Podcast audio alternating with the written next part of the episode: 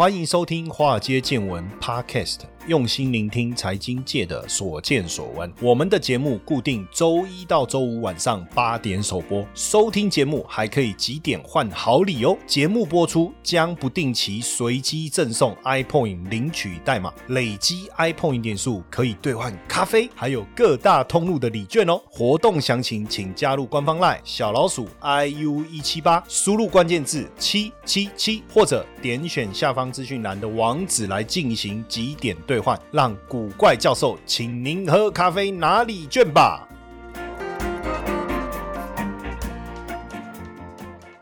好，大家好，欢迎收听《华尔街见闻》Podcast，我是古怪教授谢承彦啊。那去年疫情的关系啊，其实跨境的旅游跟服务是几乎都是停摆了。但我们看到去年制造业成为全球复苏非常重要的一个主力啊，主要的主哈，不是阻碍的阻。那制造业也优于服务业哦。那这个趋势呢，到今年也不会改变。当然，在这过程当中，我们更重要的观察就是全球的经济动能。似乎转由中国的需求来带动，包括呃原物料也好，新兴市场也好，他们的出口呢都是受惠到中国的基础建设的一个措施，还有消费市场的一个回升。那从中国的出口数据来观察，扣除掉二零一九年的贸易战转单的效应呢，美国东协、台湾的出口的绝对金额也都创下新高。当然，也是因为这几个区域的一个呃需求上升的一个影响。那就世界银行的。呃展望报告来看呢，中国在二零二零疫情情况控制良好了，还有基础建设投资下快速的复苏了哈。那内需消费呢也大幅度的一个回温，所以我们。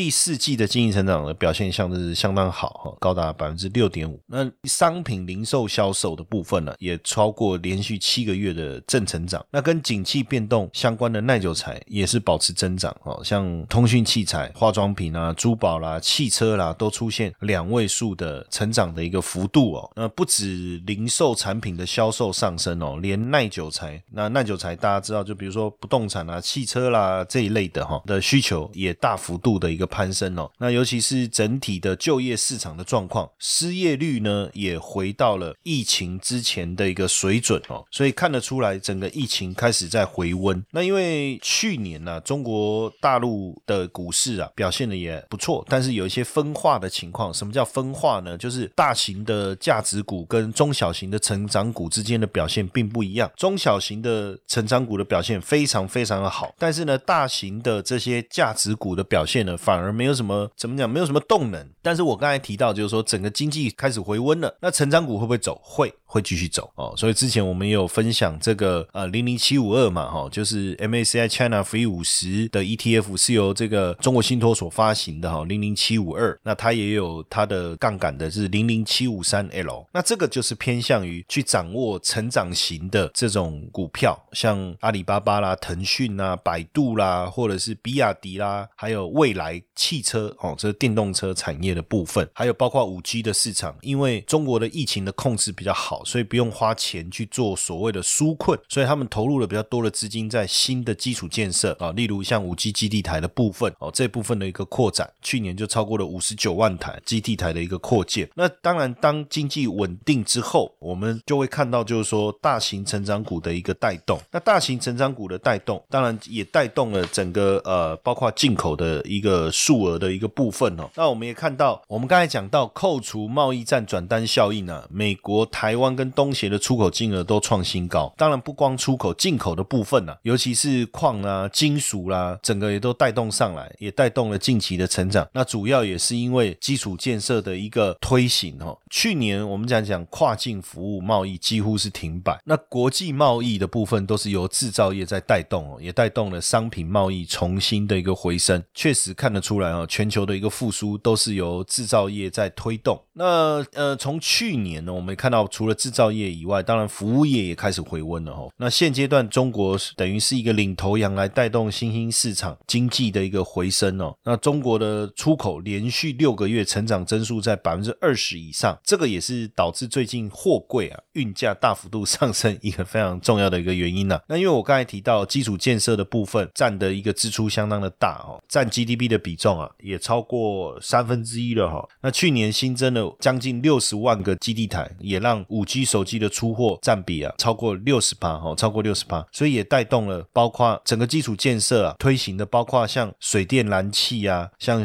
呃这个五 G 基地台啊、网络啊，或是人工智能啊、数据中心这些哈，所以现在中国等于在稳健的复苏当中，虽然各个产业还稍微有一点点分歧哈，但是我们认为今年呢，整个包括我们看整个各个华尔街的一个看法，今年中国大陆的一个市场。股市啊是蛮值得期待的哈，那尤其是在大型股的身上，所以整个经济复苏开始出现的时候啊，价值股投资的机会就来了。当然，价值股投资机会来的时候呢，我们就会看到大型的像金融啊、地产啊、工业啊这些的投资机会来临。但问题是，新经济的股价会涨，成长股确实还是会持续大涨。那这样子又投资价值股，那不是全部的股票就买了吗？所以变成投资的目的就产生很大的不同。为什么呢？应该是说，成长股的部分，我们要的是股价的价差，但是这一个大型股，我们想要的是什么？其实是他们在这个市场的占有率。当经济回温所带来消费，能够带来它股价稳定的，应该是说公司的稳定获利所带来的收益的分配，这个是我们要的哈。那其实。二零零八年、零九年开始，我其实就一直在推这个所谓的存股的概念哦。所以，这如果真的要讲存股，我真的是始祖了。我二零零八年、零九年，我在社区大学在上课，我都在讲存股，我就在讲这件事情，我就跟大家提这这个事情。而且你要想，那时候股市就在低点，那时候我分享了多少可以存的股票？兆丰金、中碳、中联资、中华电信，我就在谈这些股票啊。那包括这个中兴保全，那现在改名叫中保科嘛，哈，然后还有。包括这个星光产业保险、新产，当时我有谈，还有包括呃瓦斯公司、大台北瓦斯这些，我说这些公司的获利稳定，那它的股价因为金融股市黑天鹅的关系受到了影响，那它也遭到错杀，或者是说大家为了这个手上资金的这个流动性，所以基金公司呢大幅度的卖出这些股票，要来换取现金，那当然就影响到这些公司的一个股价的表现。但你去想一想，那时候中华电信跌破五十块钱。it. 然后他每年如果配五块，殖利率多少？百分之十。那时候兆丰金跌破二十块啊，跌破十块，他每年配多少？配一块，殖利率百分之十。那请问一下，殖利率百分之十，只要你那时候用五十块买中华电信，坦白讲啊，后面的股市表现怎样？I don't care，我能不能赚价差，我也不在意。我手上有一百万，每年配十万，我都不要管它。那股价上来，我不要卖，这件事情就永远一直走下去，有什么不好？没有不好吧？非常好。那当然，这个我这个观念，我自己就在做。我在社大也在教。二零一二年，我出了一本书《升级五四三选股法》，我里面呢也就详细的去谈说，到底什么样的股票呢适合存股，什么样的股票有它的护城河的概念。所以我推出了口号叫“五四三选股法”哦，五高四低三独，独门独家独大，我应该是说独大独特。独家，我用这样的一个概念啊，去去帮大家在食衣住行娱乐相关的产业啊，挑出了一些名单出来。那这些名单就在《神奇五四三选股法》这本书里面，其实都有提到哈。那其实我也不是要推这个书叫大家去买，因为已经绝版了，大家也买不到。你要你要看这个书，你就是要去那个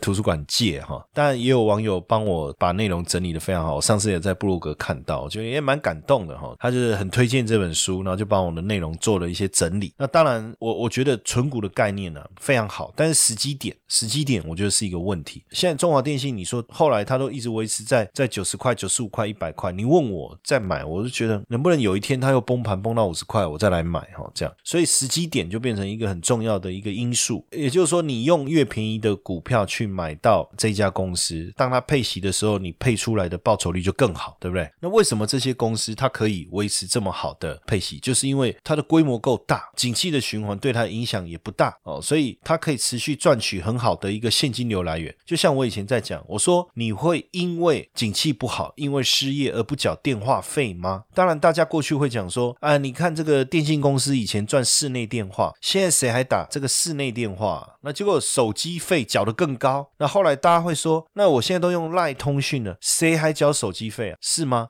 你每个月不是都还要缴固定高额的这个月租费吗？而且你也不会因为景气不好而不缴，你不会因为失业而不缴，景气不好失业你更要缴，诶，对不对？你要保持在同温层里面做联系啊。那当然，大家也会说啊，那五 G 建设的一个费用啊，什么会影响到公司的这个支出啊，哦，经营的体质啊，获利啊，各方面啊，折旧啊，哈。所以那那时候我也开始去想说，还还有没有可以类似的？那当然也不是类似，反正就电信公司，甚至我也在想想说，有没有那种公用事业？比如说，你有没有听过有人不缴电费的？哎，之前我高雄办公室就我就忘记缴电费啊，结果我们的员工说，老师，我们怎么被断电？被断电？怎么会这样？哦，因为。我一直忘记去缴电费，所以有人会不缴电费吗？有人会不缴水费吗？所以我就在想说，像这种所谓公用事业啊，就这种电力公司啊，或是电信公司啊，或是这种能源类的企业，它的获利就是很稳定，非常适合我们来做所谓的纯股。它可能比金融股更好。台湾就只有金融股啊，所以大家在讲纯股，一天到晚就讲金融股，没有错，金融股确实很好，纯也没有问题。但是未来你要去想哦，现在金管会要求金融股配发利息要。要减少哦，那这个部分会不会影响呢？对不对？会不会影响呢？这个也也可能是我们必须要去思考的一个部分哦。那所以，我我二零零八零九我开始去香港，那那时候我也我也看到了像中移动这样的公司、中国神华这样的公司、中国电立这样的公司，那还有像港铁啦、领展房产基金呐，那甚至我当时看这个中国的银行，像工商银行。建设银行，哇，那个规模更大了，对不对？所以它的基础更稳定了。那这样的公司，我就发现说，哎，他们的配息也都有在百分之五，甚至百分之七。像我就讲中移动，那时候我我我在看中华电信，然后后来我我不是二零零八、二零零九嘛，那二零一零我到香港去，我我在香港开了户。那在香港开户，当然第一个想法说，哎，那我可不可以买港股？那因为有收入开始进来嘛，那我就存到香港的汇丰银行。那他们有这种理财专户，那这种理财专户呢，基本上就是你要维持你你里面要有一定的资金哦。那如果你有到这个水准，比如说这个综合理财商专户，那它就有一些好处。我那时候就问说，哎，如果我低于这个资金会怎么样？他说，那你你要不然你就用普通账户，要不然你就用理财账户。那普通账户就不用收一些有的没有的费用，但是理财账户呢，如果你里面包包含你股票买股票啦、买保险啊这些的资金加起来没有达到他们要求的门槛的时候，每年都要哦。那他每个月会就会跟你收账户管理费，我就你在银行开户，我们在台湾没有这种事情嘛，就是在银行开户，然后他还要跟你收账户的管理费。我说那这种事情，我说那有什么好处？如果他说，哎，第一个像你要存钱的时候，你看我们的银行的窗口，我们就分两种，一种是普通账户，一种是理财账户。那如果你是理财账户，你就走理财账户那边会比较快。我说那如果大家都开理财账户，所有人都跑去理财账户排队，会不会普通账户反而比较没有人呢？哦，他说不会，因为大家还是不习惯说。钱一定要放到一定的这个水准，如果没有到，还要被多扣这个管理费，这样，所以我我就去汇丰银行，我每次到中环汇丰银行看，确实哦，哎，真的普通账户的排队那边的人还是比较多，所以我觉得还是开理财账户。那开了理财账户，我就可以在网络上面，我回到台湾，我也可以直接在网络上面就可以下单买股票。所以那时候我就开始去找，我就想说能不能有一些也是一样哦，配息比较好的股票，我就看名单嘛。当然第一个念头就是找这个所谓的像这个电信公司。对不对？哎，我就发现，哎，有中移动、中国联通哦，有中国电信。但是因为中国联通跟中国电信的市占率大概就各百分之二十，那中移动的市占率是最高的，百分之六十。那跟我们中华电信也有合作。那占了百分之六十，所以南瓜的所有的电信业务啊，尤其是移动电信，这个是最重要的嘛，对不对？就是通话嘛，手机通话，这叫移动电信。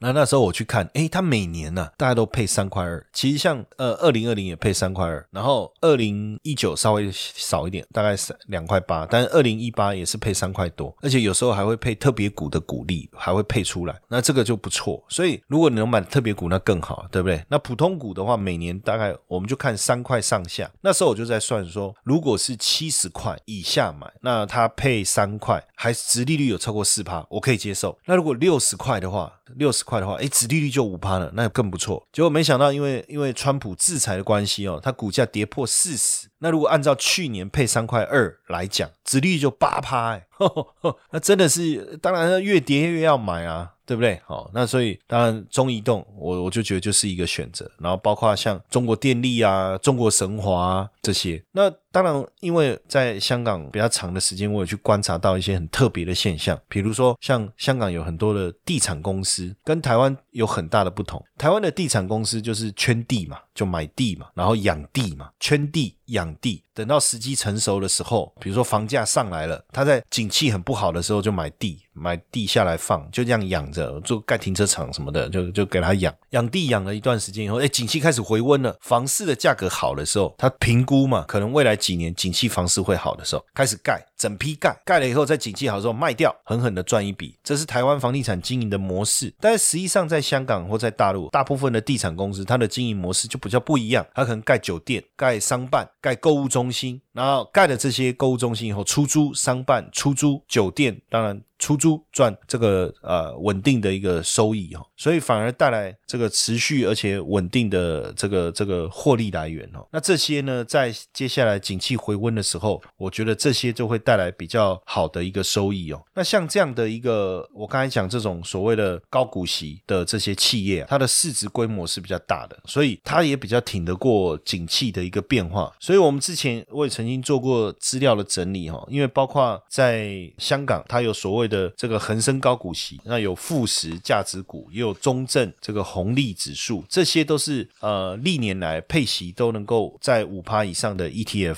这个整理过后，我就发现说，哎，恒生高股息这个指数啊，它在股市涨的时候，它也能够跟上，因为我们刚才讲，其实这些高股息的企业啊，相对来说，它的买气啊也是很旺的哈。那在股市不好的时候呢，那照道理大家都要跌，对不对？尤其是成长股，它的波动又更大，跌的可能会更凶。哎，结果呢，它下跌的过程中反而吸引了买盘，就相对比较抗跌。所以这种所谓的高股息的 ETF 啊，等于是说现在股市的位阶比较低。那未来股市成长的时候，它会不会涨？会，它可能相对大盘来讲，你说比它好很多，涨得很凶，那那个是成长股在做的事情，它可能跟大盘相当相当的贴近。但是跌的时候呢，它反而不会像大盘这样跌这么凶，反而它是比较抗跌的。所以现阶段在整个 A 股或港股，它的基期相对比较低的情况下，今年呢，价值股上来的可能性很高。所以我觉得像高股息的 ETF 啊，现阶段就出现了非常好的投资的一个机会哈。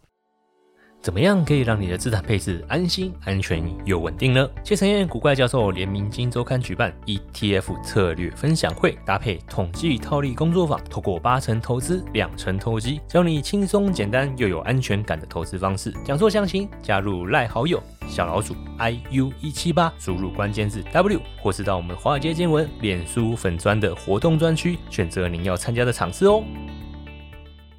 那当然，这个上次我们也讲到，就是说台湾的高股息啦，香港高股息其实都有。那就有同学在问说，在税务上有没有什么差别？好，那也感谢我们同学的提问了哈。那基本上呢，在税务上哦，我觉得几个简单哦，就是我们先讲，如果你在台湾投的话，它的税务的一个问题哈。就是我们分境内所得跟境外所得哈，那境内所得就一定有所谓的健保补充保费的一个问题，这个是避免不了的哦。就是你的股利的收入，你就会有这个健保补充保费了哈，这个部分是一定要的哈。那再来就是说，以所得来讲，目前境内所得就是股利的部分哈，股利的所得的部分有两种方式啊。第一个就是合并申报，跟你的你一般的薪水合并申报。那如果你跟你的薪水合并申报，报的话呢，当然你还有一个扣除额可以扣除哈，就是那大概是八万块左右哦，然后再去计算你的所得集聚了哈。所以如果基本上来看呢，你的这个股利啊哈，我们看就是说你有一个呃合并计税的百分之八点五的抵扣额度了哈，那最高就是八万块哈。所以如果你你的这个股利所得啊，哦大家就在算说到底多少哈？如果在九十四万以下的话，加上你的所得税率集聚。如果没有超过百分之三十，那基本上呢，你合并申报呢是比较划算的，就比较划算。就是你的股利收入如果有超过九十四万，那你的这个所得集聚呢又超过百分之三十，那这样当然基本上呢你就独立申报哦，就你的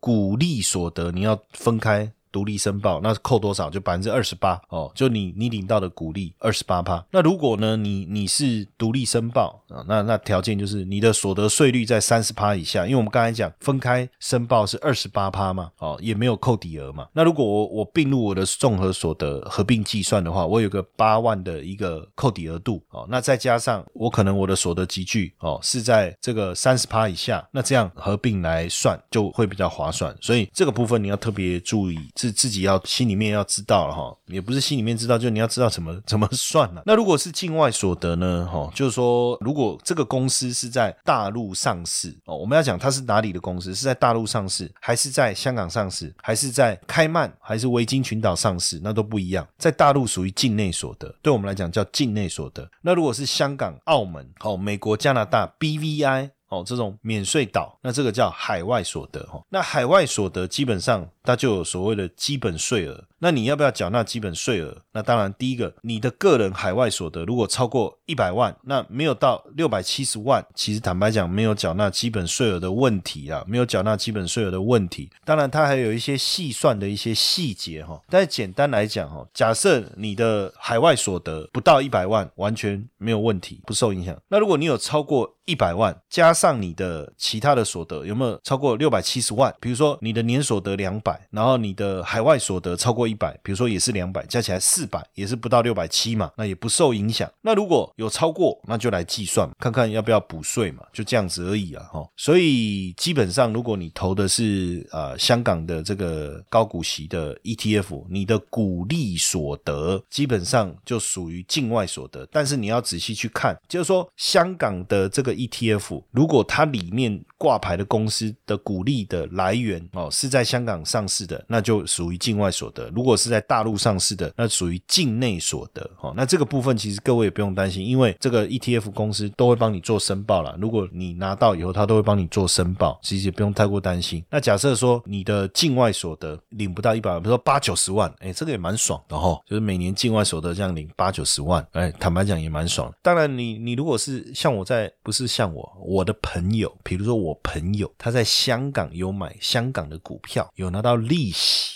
那这个钱呢，当然是汇到香港的银行账户里面。坦白讲，不管多少都没人知道。如果你不讲，就嘘，不讲也没人知道。那如果当然你你汇回来，那就是境外所得，你就要申报了嘛，是不是？你就要讲清楚、说明白嘛。所以每次我把钱汇回来，银行都问我啊，这钱哪里来的？说比我老婆还凶啊，奇怪哦。那我就说哦，这个是投资收益嘛，那就叫境外所得。但如果我的境外所得其实没有超过一百万，其实也没什么影响，也不用缴税。但如果我的境外所得呢超过一百万，我刚才讲跟你自己的所得加起来也没有超过六百七十万，就没有什么问题。哦，也没有什么申报的问题。那如果超过六百七十万，你就要去算你的基本所得税额啊。那这个就大家自己自己研究一下了。因为如果有这么多，你基本上应该比我还紧张嘛，对不对？你就不会问我说到底要怎么办了。大概也有会计师帮你处理了哈。基本上，所以我说人生要有四师嘛。那四师，第一师会计师，为什么？哎呀，有报税问题啊，然后要怎么逃漏税？不是逃漏税了，就是说要怎么样去节税啊？找会计师，他基本上都会给你一些建议嘛，对不对？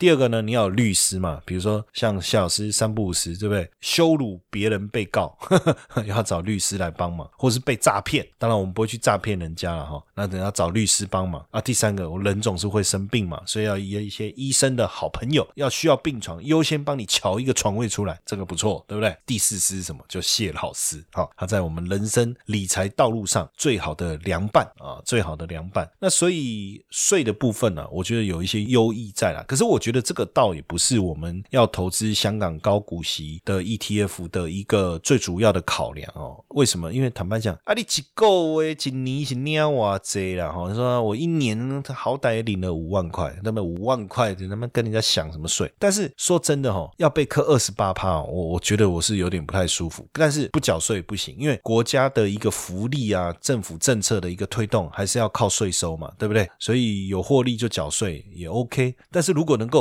合法合理的节税。讲白了就是，他就看着你逃漏税那种感觉也蛮爽的。逃漏税是违法的，哈，所以当然不行。但是合理合法的节税，这是不是很 happy？我也拿一百万的鼓励，你也拿一百万的鼓励，你的一百万要被扣二十八趴，哇塞，我的一百万不用被扣二十八趴，哎，那感觉 Kimoji 的就送了呀。那你说你们这些没有缴税，我有消费啊，对不对？我在台湾有消费啊，那消费不是会有消费税吗？那我我消费了，店家赚到钱，他不是也会缴所得税吗？所以我对台湾的社会还是很有贡献的，啊是不是？对不对？最近还才买了那个那个气泡水。要多喝水，一六八的这种减肥计划要多喝水，每天要喝两千。但光喝水有时候觉得好无聊，所以我就订了气泡水来喝，还不错哦。有机会再跟大家分享一下口味。那当然，大家就也有网友，我们的同学啊，在问说，那这个这个台湾有没有这个这个香港高股息哦？当然有，但是还 还没有发行。